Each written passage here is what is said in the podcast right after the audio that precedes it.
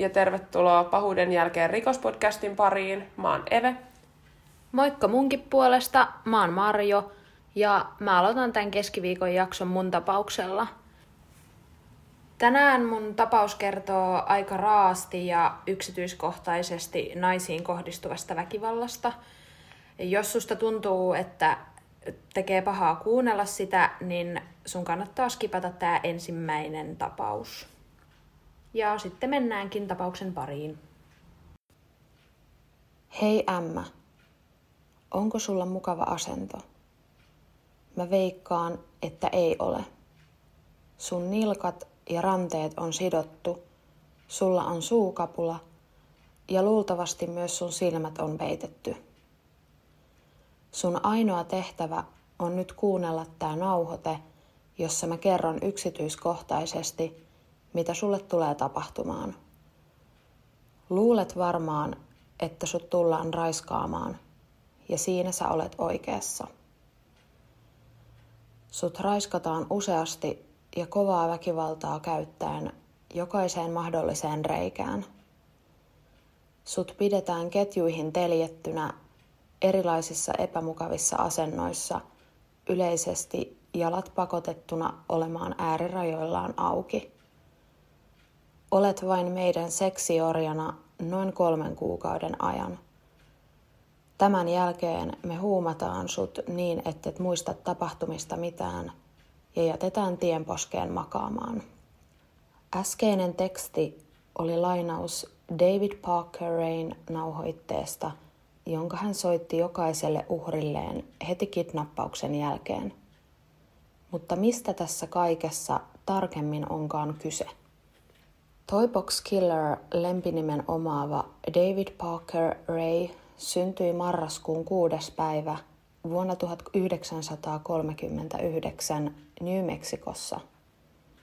Hänellä oli äiti, isä sekä sisko Becky. Davidin isä oli alkoholisti, joka kohteli perhettään huonosti.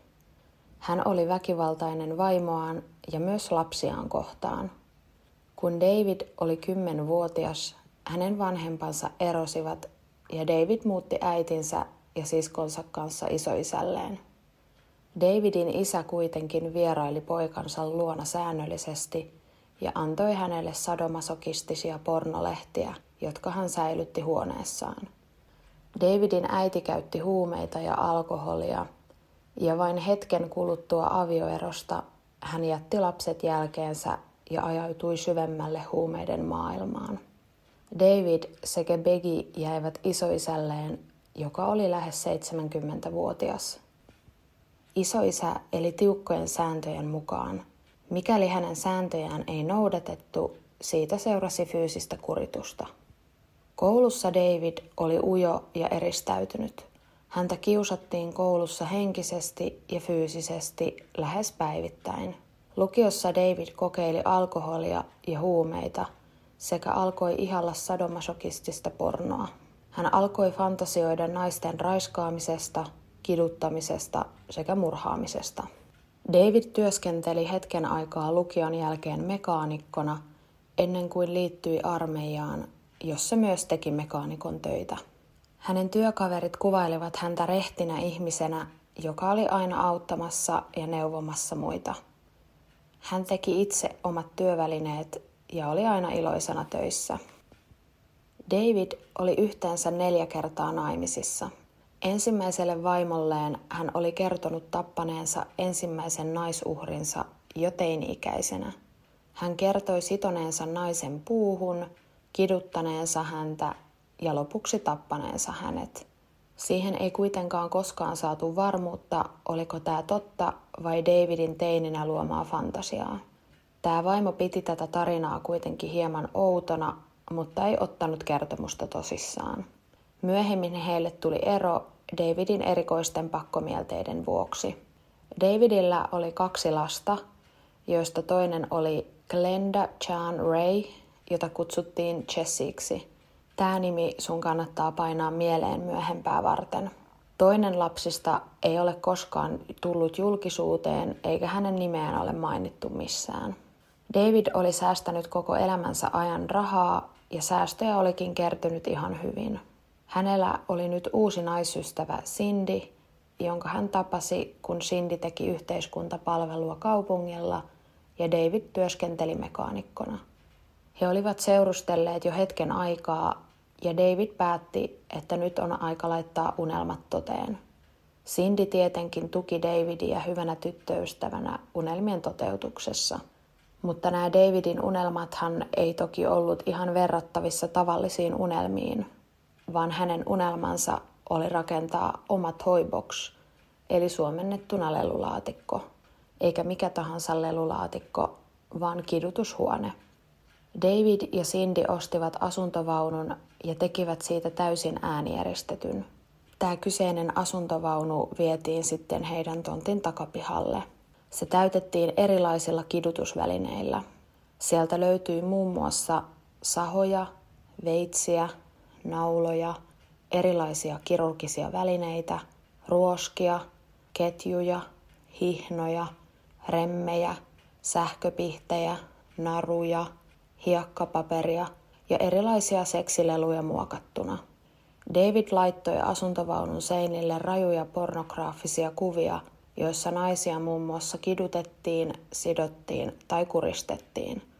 Tämän toiboksin kokonaishinnaksi tulikin lopulta yli 100 000 dollaria. Ja niin kuin mä aikaisemmin mainitsinkin, David oli mekaanikko, joka rakensi aina omat työkalunsa itse. Nyt hän oli saanut uuden harrastuksen toiboksin myötä. Hän teki nyt myös omat seksivälineet itse. Hän muun muassa teki valtavan kokoisista muoviputkista dildoja, joissa oli neuloja terät ulospäin koko matkalta, jotta ne repii ihoa sitä käytettäessä. Hän teki kaksi sähköistä penetraatiovälinettä. Ja tässä kohtaa on varmaan turha sanoa, mutta nämä kaikki oltiin siis tehty sitä varten, että ne tuottaa todella kovaa kipua ja vahinkoa sille, joihin niitä tässä tapauksessa käytettiin. Välineitä ei siis missään nimessä tehty nautinnon antamiseen. Hän teki myös jalkojen levittimiä, joissa oli piikkejä ja jotka piti jalat niin auki, että lihakset repeytyivät ja lonkat olivat aivan äärirajoillaan. Jos uhri yritti laittaa jalkoja kiinni, piikit uppoutuivat lihaksiin. Hän osti kynekologisen tuolin ja se laitettiin huoneen keskelle niin, että nämä kaikki lelut oli siinä ympärillä esillä. Kattoon laitettiin peili, jotta uhri pakotettiin katsomaan itseään koko ajan. Mennään ajassa eteenpäin vuoteen 1999 ja tarkemmin tammikuun 19. päivään. Tällöin David oli pukeutunut poliisiksi ja lähestyi parkkipaikalla seksiä myyvää 22-vuotiasta Cynthiaa. David ilmoitti Cynthialle, että hänet oli pidätetty, laittoi tälle käsiraudat ja ohjasi autonsa takapenkille. Cynthia luuli menevänsä putkaan, mutta hän päätyikin Davidin kotiin. Tästä alkoi Cynthian piinaava kolme vuorokautta kestänyt kidutus Davidin toipoksissa. Hän raiskasi ja kidutti Cynthiaa useita kertoja naisystävänsä kanssa. Cynthia kertoi heidän käyttäneensä sähköisiä ja lääketieteellisiä välineitä ympäri hänen kehoaan aiheuttaen mahdollisimman paljon tuskaa ja kipua. Silloin kun David ei halunnut leikkiä Cynthian kanssa, hänet oli sidottu olohuoneen vuoteeseen yllään vain kahleet sekä koiran kaulapanta. Davidin ollessa töissä oli naisystävän Sindin vahtivuoro. Cindy oli kuitenkin jättänyt epähuomiossa avaimet olohuoneen pöydälle ja meni itse puhumaan puhelimeen toiseen huoneeseen. Tällöin Cynthia ymmärsi tilaisuudensa tulleen. Hän sai jollain ihmeen kaupalla avaimet itselleen ja alkoi avaamaan kahleita. Cindy tajusi, mitä on tapahtumassa ja lopetti puhelun. Tästä seurasi kamppailutilanne, joka päätyi siihen, että Cynthia sai käsinsä jäänaskalin ja iski sillä Cindyä kaulan alueelle. Cynthia lähti pakoon asunnosta. Hän oli alasti yllään vain koiran kaulapanta sekä osa kahleista. Hän juoksi päätielle apua huutaen, mutta autot vain ajoivat hänen ohitseen. Lopulta hän hakkasi juostessaan talojen ovia, kunnes yhden talon ovi aukeaa. Cynthia kertoi, että häntä oli kidutettu. Talon asukas auttoi hänet sisään ja soitti hätäkeskukseen. Poliisit tulivat paikalle ja veivät Cynthian sairaalaan, jossa he myös kuulustelivat häntä. Hän oli huumeiden käyttäjä ja seksityön tekijä, ja näiden seikkojen vuoksi poliisit eivät uskoneet hänen tarinaansa alkuun. Mä en voi edes kuvitella, miten turvaton olo Cynthialla on ollut, kun poliisi ei ole ottanut hänen kertomaansa tosissaan. Poliisin kuulustellessa Cynthia Cindy tulee sairaalaan potilaaksi ja Cynthia alkaa panikoimaan. Poliisit menevät keskustelemaan Sindin kanssa ja lähtevät tarkistamaan Davidin ja Sindin kotia.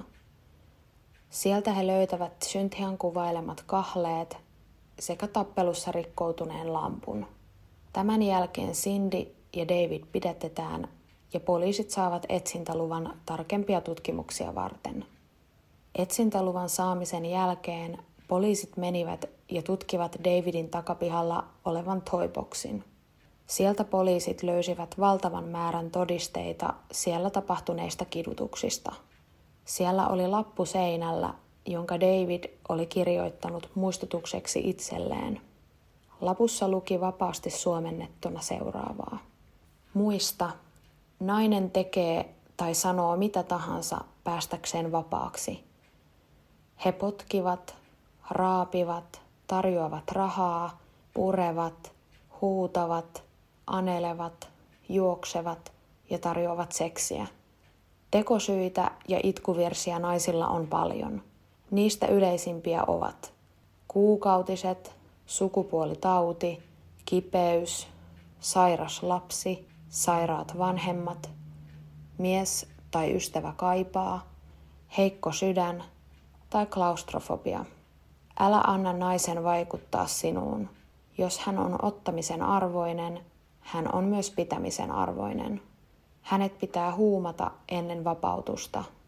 Älä koskaan luota kahlittuun vankiin.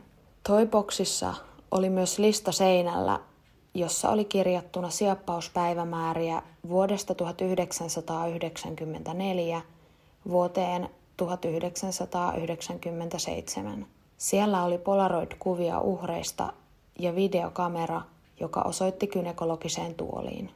Poliisit laittoivat tästä videokamerasta löytyneen nauhoitteen päälle ja siinä David seisoo alastoman huumatun naisen vieressä. Nauhalla näkyy, kun David laittaa ääninauhan päälle, jota hän itse kutsuu hypnoosinauhaksi. Ja tämä hypnoosinauha on siis se, mistä meillä oli tämän jakson alussa vain pieni pätkä. Tämä nauha on siis oikeasti noin 40 minuuttia pitkä äänite, jossa David kertoo hyvin yksityiskohtaisesti, mitä uhrille tehdään ja mitä he joutuvat kokemaan. Hän kertoo myös, että mitä välineitä aikoo käyttää mihinkin. Poliisit koitti selvittää, kuka tämä videolla näkyvä nainen on, mutta päätyi lopulta lähettämään nauhan FBIlle tutkittavaksi. FBI tutki videota ja siinä naisella näkyi melko omalaatuinen tatuointi. Poliisi lopulta julkaisi kuvan tatuoinnista ja pyysi sen omistajaa ottamaan yhteyttä poliisiin. Kelly Corrett tunnisti kuvan tatuoinnin omakseen ja otti yhteyttä poliisiin. Selvisi, että Kelly oli riidellyt miehensä kanssa heinäkuun 24. päivä vuonna 1996. Riidan päätteeksi hän oli lähtenyt baariin pelaamaan biljardia. Täällä baarissa hän tapasi vanhan ystävänsä Jesse Rain, ja niin kuin mä jo aiemmin kerroinkin, tämä Jesse oli Davidin tytär. Kelin ystävät lähtivät kotiin, mutta Kelly päätti jäädä Jessin kanssa istumaan iltaa. Hän alkoi kuitenkin voimaan huonosti, vaikka oli juonut vain yhden oluen. Kelly pyysi Jessiltä kyydin kotiin ja tämän jälkeen Kelin muistikuvat katkeavat. Nähtyään tämän poliisien näyttämän videon hänelle palasi noiden päivien kauheukset mieleen. Jesse ei vienyt Keliä kotiin, vaan isänsä luokse, jossa Kelille laitettiin kaulapanta ja hänet vietiin toiboksiin. Siellä ollessaan hänet pidettiin huumattuna niin, että hän menetti tajuntansa useaan otteeseen. David raiskasi ja kidutti Kellyä kahden päivän ajan, kunnes hän viilsi tämän kurkun auki ja luuli Kelin kuolleen. Tällöin hänet jätettiin syrjäiselle seudulle tien reunaan, josta ohikulkija löysi hänet. Keli oli elossa ja toimitettiin sairaalaan. Kelillä ei tosiaan ole muistikuvia, mitä hänelle on tapahtunut, ja hän kertookin poliiseille sekä miehelleen lähteneen baariin ja heränneen viiltohaavan kanssa syrjäseudulta. Poliisi eikä Kelin mies usko tätä tarinaa. Ja itse asiassa tämä Kelin mies uskoo Kelin pettäneen häntä tai käyttäneen huumeita näiden kahden päivän ajan. Mies päätyy jättämään Kelin. Keli kertoi poliiseille nähneensä pitkään painajaisia, joissa häntä pidettiin köytettynä ja häntä raiskattiin, mutta luuli näiden johtuvan stressistä. No kun media sitten kuuli tästä jutusta, alkoivat he tietenkin kirjoittamaan näistä kauheuksista. Tämän jälkeen yksi Davidin uhreista, Angelica Montano, otti yhteyttä poliisiin. Hän kertoo olleensa Davidin ja Sindin tuttava. Angelica kertoi menneensä käymään heidän luonaan. Tuolloin Cindy osoitti Angelicaa aseella ja David veitsellä. David ilmoitti Angelicalle rauhallisella äänellä, että hänet on kidnappattu. Pari riisui hänet väkisin alasti ja laittoi kahleisiin. Kaulaan asetettiin panta. Angeliikalle annettiin rajuja sähköshokkeja. Häntä hyväksikäytettiin useilla erilaisilla kidutusvälineillä ja tämä kaikki kesti yhteensä neljä päivää, kunnes hän sai parin suostuteltua päästämään hänet vapaaksi. Ilmeisesti se tapahtui Sindin pyynnöstä, koska koki Angeliikan hänen ystäväksi. He laittoivat Angeliikan autoon ja ajoivat keskelle aavikkoa, minne he jättivätkin hänet. Sieltä ohi ajava poliisi otti hänet kyytiin. Angeliikka teki tapahtuneesta ilmoituksen poliiseille, mutta poliisit pitivät tapahtunutta mahdottomana ja asia jätettiin sikseen. Tähän poliisien päätökseen voi tietenkin vaikuttaa myös se, että Angeliikkakin oli huumeiden käyttäjä. Myöhemmin kukaan viranomaisista ei osannut sanoa, miksi tämä ilmoitus jätettiin huomioimatta. Tutkijat keskustelivat Davidin naisystävän Sindin kanssa ja Cindy kertoi olevansa valmis puhumaan, mikäli saa lyhyemmän tuomion. Hän kertoi, että David teki jatkuvasti kotona uusia seksivälineitä kidutustarkoitukseen. Hän otti uhreista paljon kuvia, mutta hävitti ne jonkin ajan kuluttua. Cindy kertoi Davidin tappaneen yli 30 ihmistä vuosien aikana. Hän kertoi Davidin yrittäneen hävittää ruumiit jokeen, mutta alkuun ne nousivat aina takaisin pintaan. Tästä oppineena David alkoi avaamaan ruumiiden vatsat auki ja täyttämään vatsat kivillä, jonka jälkeen ompeli vatsan viilon takaisin kiinni. Näin ruumiit pysyivät paremmin joen pohjassa. Cindy kertoi Davidin hävittäneen ainakin seitsemän ruumista tähän tyyliin jokeen. Poliisit kuitenkin sanoivat, että joen kuivattaminen ei onnistu ja joki on liian syvä ja synkkä sukeltamiseen, joten ruumiita ei päädytty etsimään koskaan joen pohjasta. No musta tämä on kyllä aika erikoista, että jos poliisi saa vihjeen mahdollisten ruumiiden olinpaikasta, niin sitä ei lähdetä edes tutkimaan – mutta näin kuitenkin toimittiin. Cindy kertoi myös, että tiesi Davidillä olleen rikoskumppaneita kaappauksissa ja murhissa. Cindyn mukaan Davidin tytär Jessie Ray sekä ystävä Dennis Roy Jansi avustivat tapauksissa. Kuulusteluissa Jansi myönsi osallisuutensa Marie Bakerin murhaan. Hän kertoi, että David sekä Jesse kaappasivat ja huumasivat sekä raiskasivat Mariin ja lopulta Jansi kuristi hänet. Hän ei osannut kertoa, mitä ruumiille on tehty. Jansi sai yhteensä 30 vuotta vankeutta toisen asteen murhasta sekä ensimmäisen asteen murhan suunnittelusta. Hän istui tuomiosta 11 vuotta, jonka jälkeen pääsi koevapauteen. Hän kuitenkin rikkoi koevapauden ehtoja ja istuu nyt ainakin vuoteen 2021 asti tuomiotaan vankilassa. Ja sitten muiden tuomioista. Eli tämä Davidin naisystävä Cindy Hendy, joka lopulta todisti Davidia vastaan, sai 36 vuotta vankeutta rikoksissa avustamisesta. Hän pääsi ehdonalaiseen vuonna 2017 ja suoritti sitä kaksi vuotta vankilassa, josta hän vapautui lopullisesti heinäkuun 15. päivä vuonna 2019. Davidin tytär Jessie tunnettiin huumekauppiaana. Hänellä oli kivinen suhde isänsä, joten hän asuikin äitinsä kanssa. Jessie kertoi, että ei tiennyt, mitä naisille lelulaatikossa tapahtui. Hän luuli, että naiset raiskataan, mutta väitti, että ei tiennyt naisten kuolemista. Jesse sai syytteen kidnappauksesta ja sai viisi vuotta ehdonalaista vankeutta, josta hän istui kaksi ja puoli vuotta ja pääsi tämän jälkeen koevapauteen. No mitäs sitten itse David Parker Ray? Hän kielsi alkuun kaikki syytteet.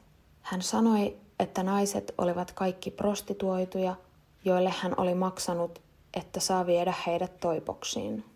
David väitti, että kaikki on tehty yhteisymmärryksessä ja esiintyi oikeudessa oikeastaan itse uhrina väittäen, että häntä kohtaan hyökätään. David sai syytteet kidnappauksista sekä seksuaalisesta kidutuksesta. Todennäköisistä murhista Davidia ei voitu syyttää, koska ruumiita ei koskaan löydetty. Angelica oli ennen oikeudenkäyntiä menehtynyt huumeiden yliannostukseen, mutta Cynthia sekä Kelly todistivat molemmat Davidia vastaan. Valamiehistö ei kuitenkaan ollut yksimielinen tuomiosta, sillä kaikki eivät olleet varmoja, että uhrit eivät olleet toipoksissa vapaasta tahdostaan. Niinpä Davidin oikeudenkäyntiä siirrettiin eteenpäin. No tämän uuden oikeudenkäynnin aikana vuonna 2001 David teki sopimuksen syyttäjän kanssa. Hän myöntäisi oman syyllisyytensä, jotta hänen tytär Jessie saisi mahdollisimman pienen tuomion. Tässä sopimuksessa David sai 224 vuotta vankeutta. David kuitenkin valitti tuomiostaan, mutta hänen valitus ei mennyt tuomarien läpi. David ehti istua tuomiostaan vain hetken, sillä hän menehtyi toukokuun 28. päivä vuonna 2002 massiiviseen sydänkohtaukseen. Davidin kuolema tarkoitti sitä, ettei kaikkia uhreja tai mahdollisten ruumiiden sijaintia saataisi koskaan tietää. Viranomaisten mukaan Davidillä oli ainakin 60 uhria, josta luultavasti suurin osa olisi tapettu. Tämä luku on saatu Davidin päiväkirjaa tutkimalla – Siinä päiväkirjassa David on kuvaillut melko yksityiskohtaisesti ainakin 50 naisen murhat. Todisteita ei kuitenkaan saatu tarpeeksi, jotta Davidia oltaisiin voitu näistä syyttää. Marraskuussa 2002 Toibox avattiin yleisölle, sillä toivottiin, että mahdolliset elossa olevat uhrit tulisi esille – mutta tästä toiboksista tuli ennemminkin turistinähtävyys, eikä yksikään uhri ilmoittautunut poliisille.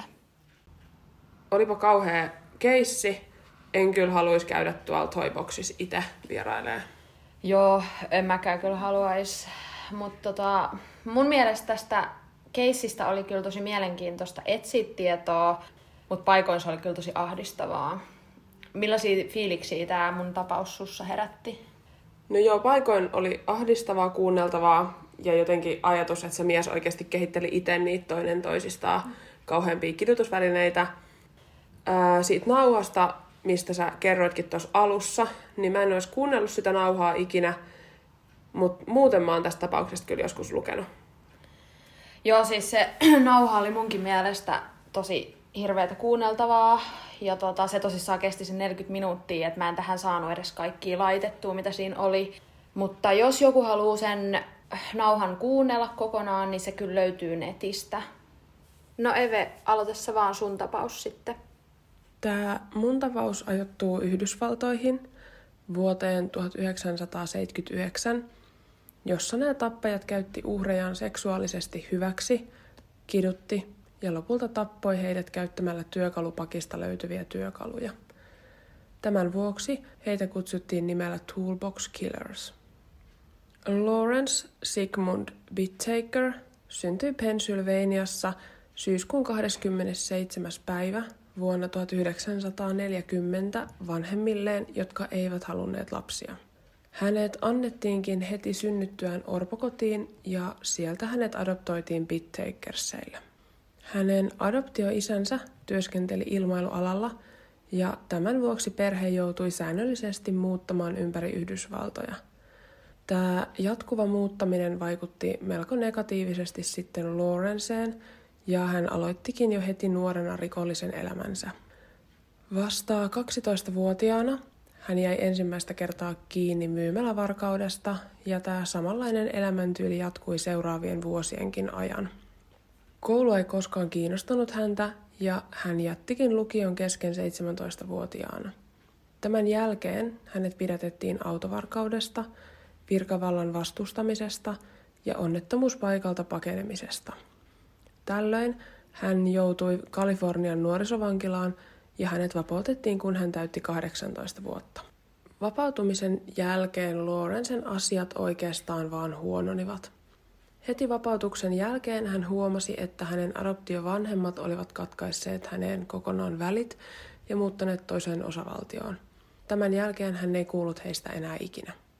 Vuosien saatossa Lawrence sai useita tuomioita autovarkauksista, ryöstöistä, murhan yrityksistä ja pahoinpitelyistä. Hänelle tehdyssä ensimmäisessä psykiatrisessa arviossa hänellä kerrottiin olevan epävakaa persoonallisuus ja vainoharhoja. Toisessa myöhemmin tehdyssä tarkemmassa psykiatrisessa arviossa hänen todettiin olevan sosiopaatti sekä psykopaatti. Vuonna 1974 supermarketin työntekijä syytti Lawrencea varkaudesta. Tällöin Lawrence puukotti häntä rintakehään vain hieman sydämen ohi. Hän yritti paeta tekonsa jälkeen, mutta supermarketin muut työntekijät saivat hänet kiinni. Lawrence sai syytteen murhan yrityksestä ja hän meni suorittamaan tuomiota Kalifornian vankilaan, jossa hän tapasi Roy Norrisin. Roy Norris syntyi Coloradossa helmikuun 5. päivä vuonna 1948. Hänen isänsä työskenteli romuttamalla ja hänen äitinsä oli huumeita käyttävä kotiäiti. Hän asui lapsuuden ja nuoruuden pääasiassa vanhempiensa kanssa, mutta oli myös ajoittain eri sijaisperheissä, joissa hänet jätettiin vähälle huomiolle. Hän ei aina saanut ruokaa tai puhtaita vaatteita, ja hän itse kertoo, että yksi latinalaisamerikkalainen perhe olisi käyttänyt häntä seksuaalisesti hyväksi nuorena. Kun Roy asui omien vanhempiensa luona, hän vieraili 16-vuotiaana nuoren sukulaistytön luona ja alkoi puhumaan tälle erittäin seksuaalissävytteisesti. Tämä sukulainen sitten pyysi Roita lähtemään ja ilmoitti Roin isälle näistä puheista. Roin isä uhkaili poikansa väkivallalla kuultuaan tapahtuneesta, ja tämän uhkailun jälkeen hetken kuluttua Roy varasti isänsä auton, ajoi vuorille ja yritti itsemurhaa ruiskuttamalla suoninsa ilmaa.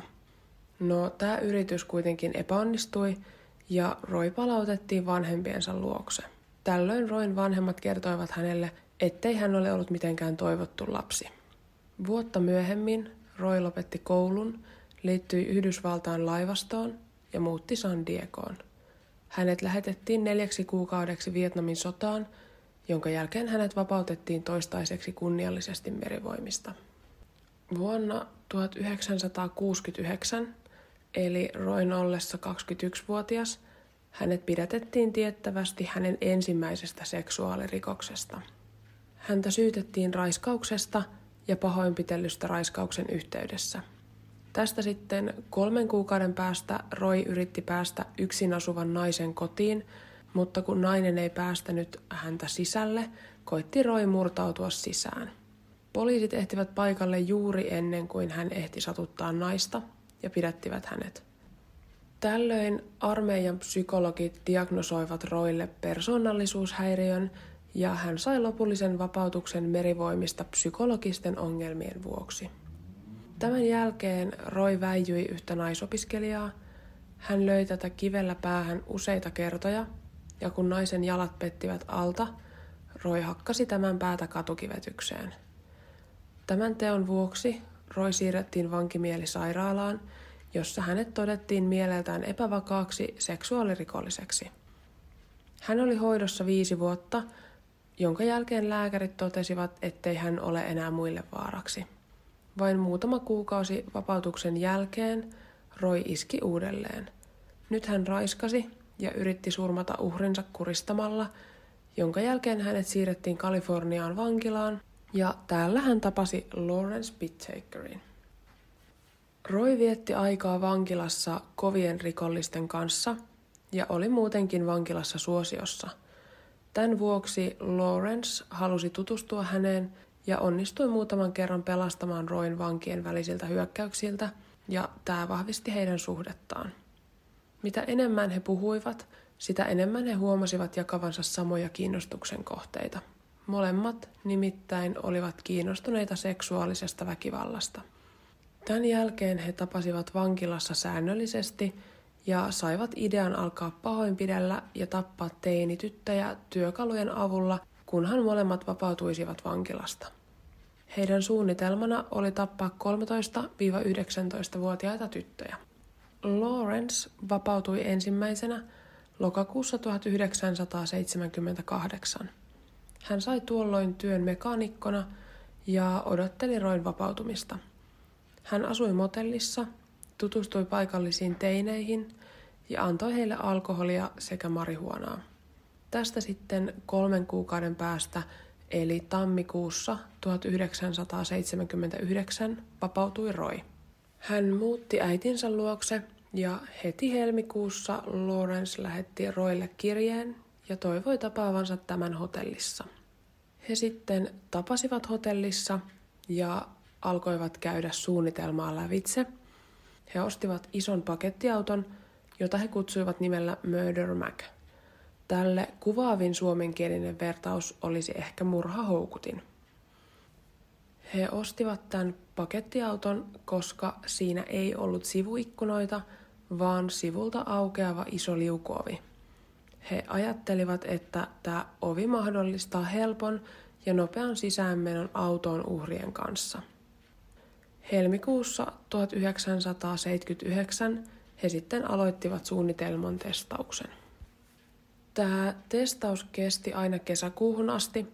He ajoivat Tyynenmeren rannikon valtatietä, pysähtyivät rannoilla ja juttelivat nuorien tyttöjen kanssa sekä ottivat heistä kuvia. Miehet harjoittelivat uhrien lähestymistä ja luottamuksen saamista. He kävivät läpi eri sijainteja sekä reittejä, joita voisivat sitten jatkossa ajaa. He eivät tällä matkalla ainakaan tiettävästi satuttanut yhtään naista. Tämän matkan aikana he myös valmistelivat tätä heidän autoa laittamalla sinne esimerkiksi sängyn, ja sinne sängyn alle he piilottivat kymmenittäin erilaisia työkaluja. Autoon laitettiin kylmäkaappiin olutta ja limuja houkuttelemaan nuoria tulemaan sinne helpommin. Lopulta heidän auto oli valmis ja harjoitusajo tehty, joten nämä miehet olivat valmiita. Tämä on jotenkin tosi selkäpiitä karmivaa, miten tarkkaan nämä suunnitteli ja harjoitteli kaiken etukäteen. Kesäkuun 24. päivä vuonna 1979 he aloittivat todelliset rikokset. Miesten ensimmäinen uhri oli 16-vuotias Cindy Schiffer. Cindy oli kävelemässä kirkosta isoäitinsä luokse, kun Roy pakotti hänet auton kyytiin Redondo rannan lähettyvillä. He laittoivat ilmastointiteippiä tytön suun eteen ja sitoivat hänen kädet sekä jalat. Lawrence ajoi syrjäisille vuorille, jossa molemmat miehet raiskasivat Sindin vuorotellen. Ennen kuolemaansa Cindy pyysi mahdollisuutta rukoilla, mutta tämän miehet kiersivät. Roy alkoi kuristamaan Cindyä, mutta Sindin katse sai miehen voimaan pahoin ja Roy lähti oksentamaan kesken teon. Tämän jälkeen Lawrence kuristi Cindyä ensin käsin, mutta lopulta kiersi metallisen henkarin hänen kaulansa ympäri ja kiristi sitä lukkopihdeillä niin, että Cindy kuristui kuoliaaksi. Tämän jälkeen he laittoivat muovisen suihkuverhon hänen ruumiinsa ympärille ja hävittivät ruumiin läheiseen kanjoniin. Lawrence sanoi, että eläimet syövät hänet niin, ettei hänestä jää jälkeäkään. Andrea Hall oli 18-vuotias tyttö, joka liftasi miesten kyytiin heinäkuun kahdeksas päivä, myöskin vuonna 1979. Roy meni tällöin piiloon auton takaosaan ja Lawrence tarjosi tytölle juotavaa ja piti tunnelman rentona. Kun sivuovi aukesi, Roy hyppäsi sieltä tytön kimppuun ja sitoi hänen kädet sekä jalat. Suu peitettiin teipillä. He ajoivat sivutielle ja raiskasivat Andrian useaan otteeseen. Lawrence jopa kysyi tytöltä, miksi tämän tulisi jäädä henkiin, vaikka tiesi, että tytön sanat eivät vaikuttaneet lopputulokseen. Lopulta Lawrence löi häntä naskalilla molempiin korviin ja kuristi hänet. Andrian ruumis tiputettiin reunan yli kanjoneihin ja hänestä oltiin otettu useita kuvia, joita miehet katselivat jälkikäteen. Samana vuonna, syyskuun kolmas päivä, miehet ajoivat Hermosa Beachillä, kun he huomasivat kaksi tyttöä bussipysäkillä. Miehet tarjosivat tytöille kyytiä, johon tytöt vastasivat kyllä. He olivat 15-vuotias Jackie Gilliam sekä 13-vuotias Liah Lamp. Roy kertoi tarjonneensa tytöille marihuonaa ja tytöt olivatkin sitä poltelleet miesten kanssa. He kuitenkin tulivat hieman epäileväisiksi, kun miehet lähtivät ajamaan vuorille päätien sijaan. Tällöin Lia yritti saada ovea auki, mutta Roy löi häntä päähän, jolloin yritys epäonnistui. Tytöt taistelivat vastaan, mutta kaksi isoa miestä voittivat tietenkin taiston ja sitoivat tytöt. He ajoivat syrjäiselle tielle vuorilla ja pitivät tyttöjä elossa kahden päivän ajan. Näiden päivien aikana he raiskasivat tyttöjä toistuvasti ja kiduttivat heitä henkareilla sekä pihdeillä. Tästä kahden päivän kidutuksesta miehet olivat tehneet ääninauhoitteen muistoksi itselleen. Lopulta, kun miehet saivat tarpeekseen, Lawrence löi Jackieta molempiin korviin naskalilla – mutta kun hän ei menehtynyt vammoihinsa, miehet kuristivat häntä vuorotellen, kunnes hän kuoli. Tämän jälkeen Lawrence kuristi liahia samalla, kun Roy löi häntä lekalla päähän seitsemän kertaa. Heidänkin ruumiit hävitettiin tiputtamalla ne reunan yli kanjoneihin. Syyskuun 30. päivä miehet kidnappasivat Robin Robekin kaasusumuttimen avulla ja raiskasivat hänet useasti. Robin onnistui kuitenkin ihmeen kaupalla pakenemaan ja teki ilmoituksen poliisille, mutta miehiä ei tällöin löydetty. Toolbox Killersien viimeiseksi uhriksi jäi tiettävästi 16-vuotias Shirley Ledford. Toukokuun 31. päivä he kidnappasivat hänet ja ajoivat ympäri Los Angelesia samalla raiskaten ja kiduttaen häntä. Lawrence puukotti häntä useaan otteeseen, samalla kun kidutti häntä pihdeillä repien häneltä ihoa irti. Myöskin tämä kidutus nauhoitettiin alusta lähes loppuun saakka. Nauhoitteessa kuuluu muun muassa, kun Lawrence lyö tyttöä lekalla kyynärpäähän 25 kertaa, murtaen sen säpäleiksi samalla kun lynette anoo armoa. Tämä nauha soitettiin oikeudessa ja Ihmiset poistu kesken oikeuden itkien oksentamaan, sillä tämä nauha on ollut niin kauhea. Lopulta lynette kuristettiin henkarin ja lukkopihtien avulla, mutta nyt miehet eivät hävittäneet ruumista kanjoneihin, vaan halusivat nähdä paikallisten sekä median reaktiot ja jättivät ruumiin satunnaisesti valikoidulle pihalle Hermosa Beachille. Ruumis löydettiin aikaisin seuraavana päivänä lenkkeilijän toimesta ja koko yhteisö tietenkin järkyttyi tästä brutaalista teosta. Marraskuussa 1979 Roy tapaa vankila-ajoilta vanhan kaverinsa Joseph Jacksonin ja kehuskelee tälle viimeisen viiden kuukauden aikana tapahtuneista rikoksista hyvinkin yksityiskohtaisesti. Roy kertoi myös kolmesta raiskauksesta, joissa uhri oli jäänyt henkiin ja yksi näistä tapauksista sattui olemaan Robin Robekin raiskaus. No tämä Joseph otti yhteyden lakimiehensä ja he menivät yhdessä käymään poliisiasemalla. Poliisin mukaan Joseph kertoi todella yksityiskohtaisesti juuri muun muassa Robinin raiskauksesta ja kidnappauksesta, että he päättivät näyttää miesten kuvia Robinille. Robin tunnisti miehet kuvista ja poliisi alkoi seurata Roita. He näkivät, kun Roy myi huumeita ja pidättivät tämän. Samana päivänä Lawrence pidätettiin huumeiden hallussapidosta ja miehiä alettiin kuulustella. Kuulustelujen aikana Roy alkoi yhtäkkiä puhumaan todella yksityiskohtaisesti heidän teoistaan ja kertoi Lawrencen olevan se, joka uhrit tappoi. Roy teki sopimuksen viranomaisten kanssa ja todisti Lawrencea vastaan. Hän myös näytti poliiseille, mihin he hävittivät viiden tytön ruumiit. Poliisit tutkivat Lawrencen hotellihuoneen ja löytävät yli 500 kappaletta Polaroid-kuvia. Kuvissa oli teinityttöjä, joista 19 oli ilmoitettu kadonneiksi. Roy ei kuitenkaan kertonut näistä 19 tytöstä mitään, vaan puhui ainoastaan tässäkin tapauksessa käsitellyistä viidestä eri murhasta. Roy myönsi syyllisyytensä neljään ensimmäisen asteen murhaan, yhden toisen asteen murhaan, kahteen raiskaukseen ja yhteen ryöstöön.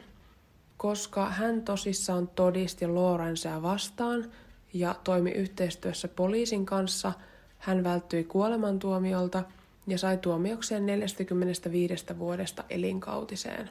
Hän kuoli vankilassa 72-vuotiaana helmikuussa 2020. Lawrence sai tuomion viidestä ensimmäisen asteen murhasta, kidnappauksista sekä raiskauksista.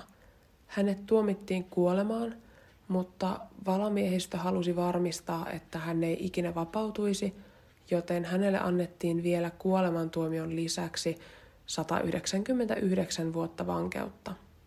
Hän sai vankilassa lempinimen Pihdit, sillä hän repi pihdeillä osalta uhreista nännit sekä ihoa irti. Lawrence kuoli vankilassa 79-vuotiaana vuonna 2019 odottaessaan kuolemantuomion täyteenpanoa. Okei, mulle tämä sun tapaus oli vähän oudompi. Itse mä en ole koskaan tähän perehtynyt sen enempää, mutta ehkä just siksi tämä oli mun mielestä tosi mielenkiintoista kuulla. Joo, siis mua on kyllä kiinnostanut tämä tapaus jo pidempään, ja mä päätin ottaa tämän tähän jaksoon, koska sä kerroit, että aiot kertoa Toibox Killeristä. Mun mielestä näissä jutuissa on jotain samankaltaisuuksia, vaikkei nämä nyt toisiinsa mitenkään liitykään. Totta muuten, niin on. Mun mielestä näissä on jonkun verran kanssa samankaltaisuuksia muutakin kuin toi nimi. Mutta mun mielestä oli jotenkin erityisen karmivaa, että noi äijät näyttää tosi tavallisilta ja kilteiltä, ei yhtään pelottavilta. Joo, todellakin. Siis jos joku näistä äistä olisi kävellyt kadulla mua vastaan, niin mä en olisi todellakaan tajunnut, että millaisia ne on. Kun musta joidenkin keissien henkilöt oikeasti näyttää siis pahoilta, ne ihmiset. Samaa mieltä. Mutta tässä oli sitten tämän keskiviikon jakso. Kiitos kun kuuntelit jakson ja toivottavasti pidit tämän jakson tapauksista. Jos nämä tapaukset herätti sussa jotain kysymyksiä tai ajatuksia, niin ota ihmeessä yhteys meihin ig at pahuuden jälkeen. Siellä löytyy taas tietenkin myös kuvia näistä tapauksista. Palataan ensi keskiviikkona. Moikka! Moikka moi!